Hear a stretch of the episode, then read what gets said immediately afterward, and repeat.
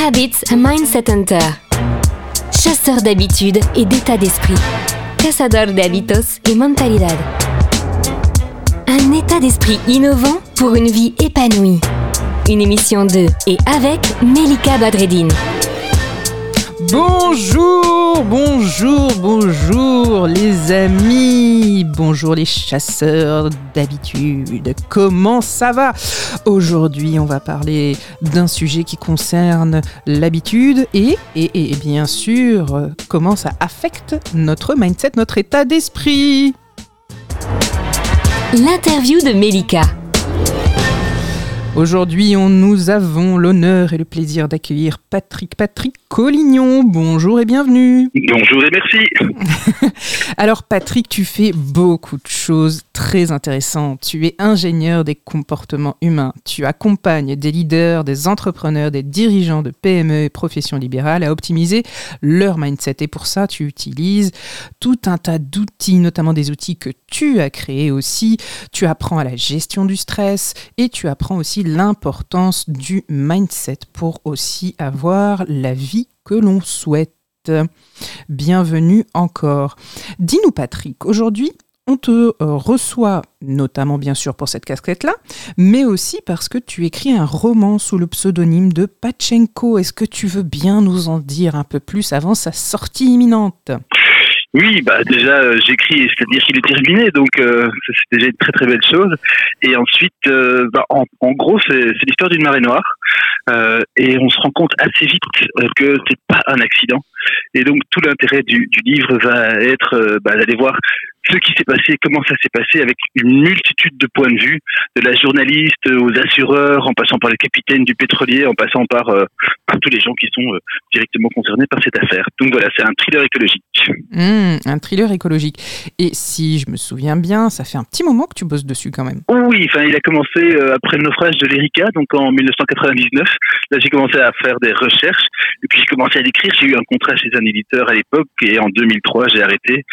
et puis je l'ai repris que très épisodiquement et là je, je le termine. Euh, la saison apparemment s'y prêtait. Et pourquoi cet engagement? On sent que ça te tient à cœur. Euh, on sent que c'est un sujet aussi justement qui, euh, qui, qui, est vraiment qui enflamme quelque chose en toi.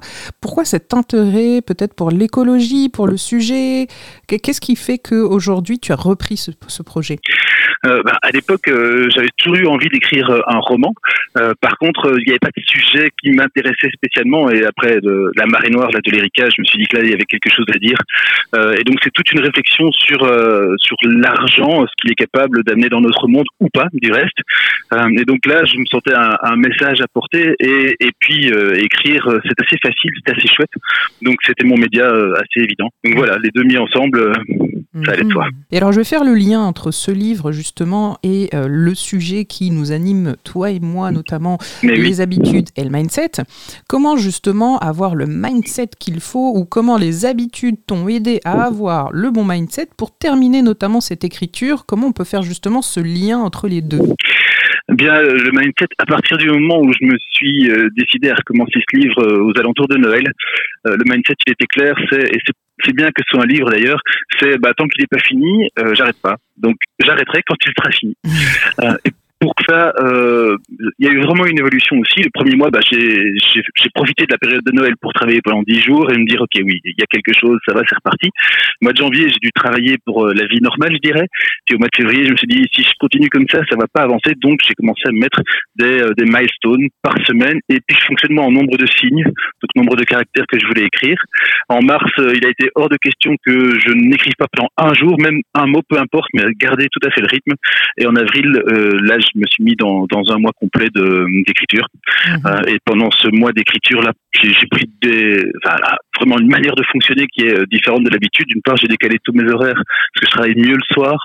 Donc euh, ma famille était très gentille avec moi, elle m'a laissé faire. Euh. Et ensuite, j'ai un tableau Excel où chaque jour, je vois le nombre de signes que j'ai écrits, l'avancement par rapport au total prévu. Et, et, donc tout se met automatiquement. Il suffit que je dise voilà, j'ai écrit autant et donc je sais combien de pourcents il me reste, combien de pourcents j'ai fait. Et une fois que tu dépasses les 50%, en fait, c'est beaucoup plus rapide que les 50 mmh. premiers, parce que tu commences à voir que ça décroît. Euh, et donc, chaque signe écrit, c'est un en moins à faire et un en plus déjà fait, et ça va deux fois plus vite. en fait, Hmm. dans l'idée. Donc euh, ça, c'est vraiment bien. Déjà, on peut déterminer qu'il y a une prise de décision. Il y a aussi un engagement. Oui. Et il y a aussi une, comme une accélération du rythme. Oui, oui. Euh, alors ça, c'est c'est pas le premier livre que j'écris, hein, c'est souvent comme ça. Mais là, c'était encore plus évident. Euh, et puis, dans tout ça, il y a surtout beaucoup de plaisir. Euh, et ça, c'est pas toujours évident quand on écrit d'avoir du plaisir à écrire.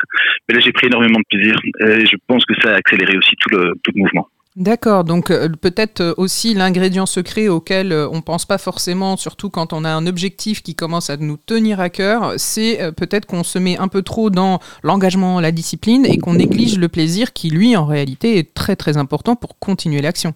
Oui, en tout cas, il donne une belle énergie et il nourrit pour pouvoir euh, dépenser de l'énergie à, à faire, effectivement. Et alors, toi, qu'est-ce que tu conseillerais à une personne qui souhaiterait mettre en place des habitudes pour atteindre le mindset qu'il veut, ou alors comment mettre en place le mindset qu'il faut pour justement conserver des habitudes? Eh bien, euh, avoir un objectif extrêmement précis, le plus précis possible, se donner une deadline, donc vraiment un, un délai de fin à partir du moment où c'est un projet, parce que euh, on, on remarque que s'il n'y a pas de deadline, il n'y a pas de deadline. Donc si la deadline c'est demain, on se débrouille pour que ce soit fait pour demain. Si c'est dans un mois, c'est fait dans un mois. Si c'est dans un an, c'est fait dans un an. Mais sans deadline, c'est jamais fait. Euh, et ensuite, euh, chaque jour. euh, comme on dit, euh, comment est-ce qu'on mange un éléphant? Bien, euh, une petite cuillère à la fois. Donc chaque jour, avaler sa petite cuillère de l'éléphant pour avoir ce sentiment de continuer à avancer quoi qu'il se passe.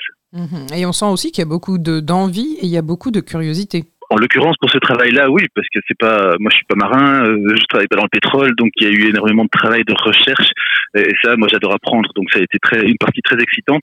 Et la deuxième, euh, c'est c'est vulgariser, donc c'est-à-dire amener cette compréhension parfois un peu complexe, mais la ramener dans une histoire qui, qui est chouette, et qui donne envie de tourner la page, parce que un bon livre, c'est un livre dont on a envie de tourner les pages, quoi, pour savoir la fin.